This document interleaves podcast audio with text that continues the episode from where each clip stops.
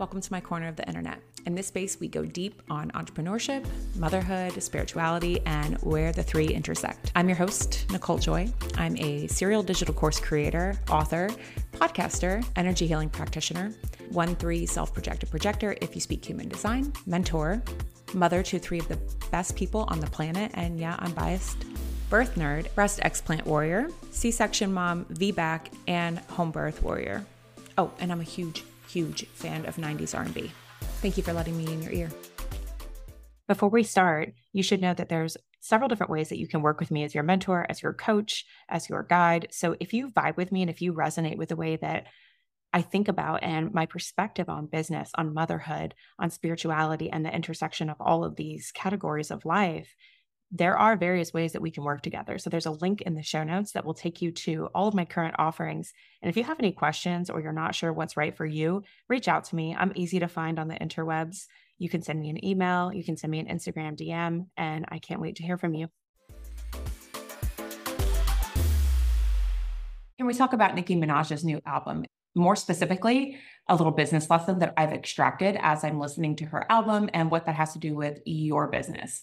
So, first, know that you don't have to be a Nicki Minaj fan to appreciate the message that I'm going to share in this episode because many artists sample other artists' music. Beyonce, one of my favorites, gets a lot of heat for the amount of stuff that she samples. And I personally don't have an issue with artists sampling other people's music if they are appropriately crediting the original artist. Back to this new album, I caught a couple of tracks that she samples. My stance on sampling, I don't know about you, but my stance is everybody's sampling. We're all sampling, right? If you have a business or brand or company or you're considering doing it, there's a good chance that you've either already sampled somebody else's work or you will at some point. And by sampling, I don't mean copycatting. And yes, that happens. And not giving credit where credit is due. I mean, if you're listening to somebody's work, or you're listening to an audiobook and there's something really profound that you learn and then you embody it. You take that information and you apply it to your own life or you find an example from your own life and then you come and share with your people or you go and teach if you're a teacher and you share from personal experience something that you had to learn from somewhere that's what I think of as sampling when it comes to running an online business brand company. And if you've been paying attention to the last couple episodes, I've talked a lot about this year end process. And really, as we move into spring, it's something that happens during the spring as well of cleaning out and releasing things to create space for the things that we desire for something new to come in. I want to add a layer to that and tie it into this conversation about sampling it's not always going to be something brand brand new that comes in. Sometimes you're recycling or refurbishing or repurposing something that was already there. A couple of real life examples. Several days ago i'm prepping for this birth worker retreat right? And several days ago we were having this conversation me and some of the other hosts about what are we all wearing? And i hadn't thought about it yet. And one of the hosts said, Well, I might need to go shopping. And I thought, Well, maybe I need to go shopping. And I'm still on that clean out purge of wrapping up a calendar year, moving into a new calendar year. One area that I really haven't gone into is my closet. So I went into my closet, I backed up about a trash bag worth of items to donate. And what happened when I was doing that is I found all of these things that are really amazing. And I ended up shopping my own closet for things to wear at the retreat. Caveat, there is a new pair of jeans in there that I just bought within the last month. So there's that. But I didn't intentionally go out and buy them for the retreat. And then earlier this week, I found myself in this recipe rut.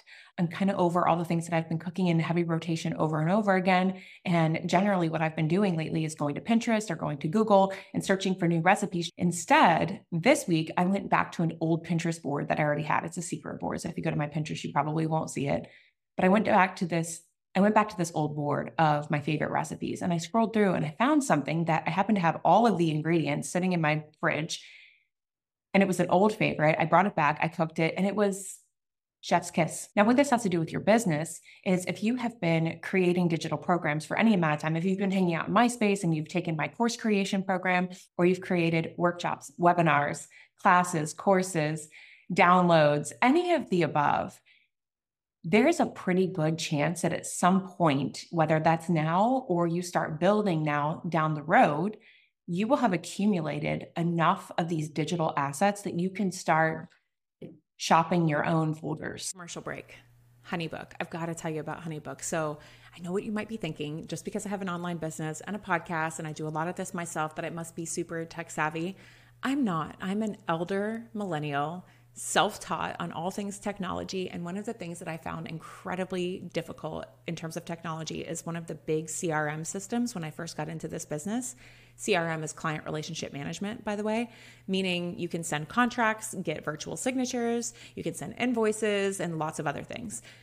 The big one that rhymes with Tupsado, but starts with a D, I just could not get past the level of difficulty and complexity. So when somebody introduced Honeybook to me, they had me at the option of doula when you're entering your information and you enter the kind of services that you provide.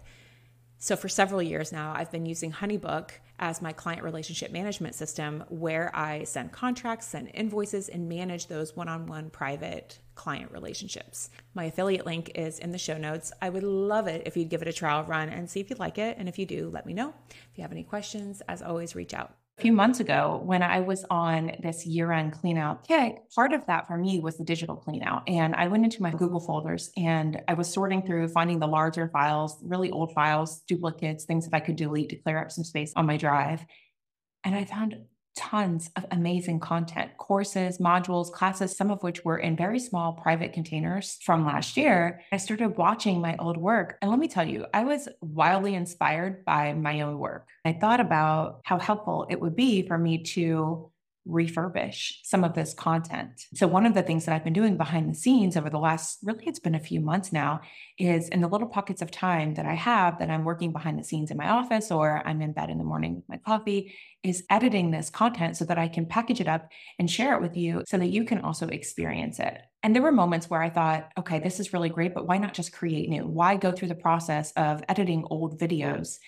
And what I keep coming back to is for many of these videos, it would be impossible to recreate the experience. The videos are like an energetic time capsule, and we can tune back into the energy that I was in at the moment of creating them every single time you press play. And if I have more to contribute to the conversation on any particular topic, I can create new modules to add to existing courses, which, if you're in any of my courses, you know, any of the courses that you've bought lifetime access to, there's a good chance that there's additional modules that have come out since you originally bought it, because I will continue to add to the course over time as I have more things to say. And so when we talk about sustainability in business, I want to tie this all in full circle to what sustainability looks like in your life. You know, I am not the most sustainable person in my life. Yes, I buy new things. Yes, I use some plastic, but to the extent possible, I do like to create sustainability in my life. My so, shopping my closet for this upcoming retreat, or finding an old recipe and falling in love with it all over again, and, and creating a sustainable business this is the beauty of having these tools that we can access to create digital assets in our business that we can use and repurpose and refurbish over and over and over again. So, taking a little page out of Nicki Minaj's book, out of Beyonce's book, out of many current artists that sample older artists' work, you don't always have to recreate the wheel. Having said all of that, if creating and building a sustainable business is something that's really important to you, starting this year, I highly, highly encourage you to find somebody, whether it's me or somebody else, who can guide you on how to do that in your life, in your business, so that your business can fit into your life. Your business is only part, an important part, but only part of your full expression. You're not meant to be out here living, breathing, eating, sleeping, all things, eyes open to eyes closed, working on your business. I know you want to. I know you love your business. I know it's close to you and it's your baby, but I highly encourage you to find and create sustainability whenever and wherever possible so that you can experience your full expression outside of your business as well. Have a great week. Okay, so what'd you think? Since words of affirmation are my love language, no, I'm just kidding. I don't really do love languages because I I like all of them.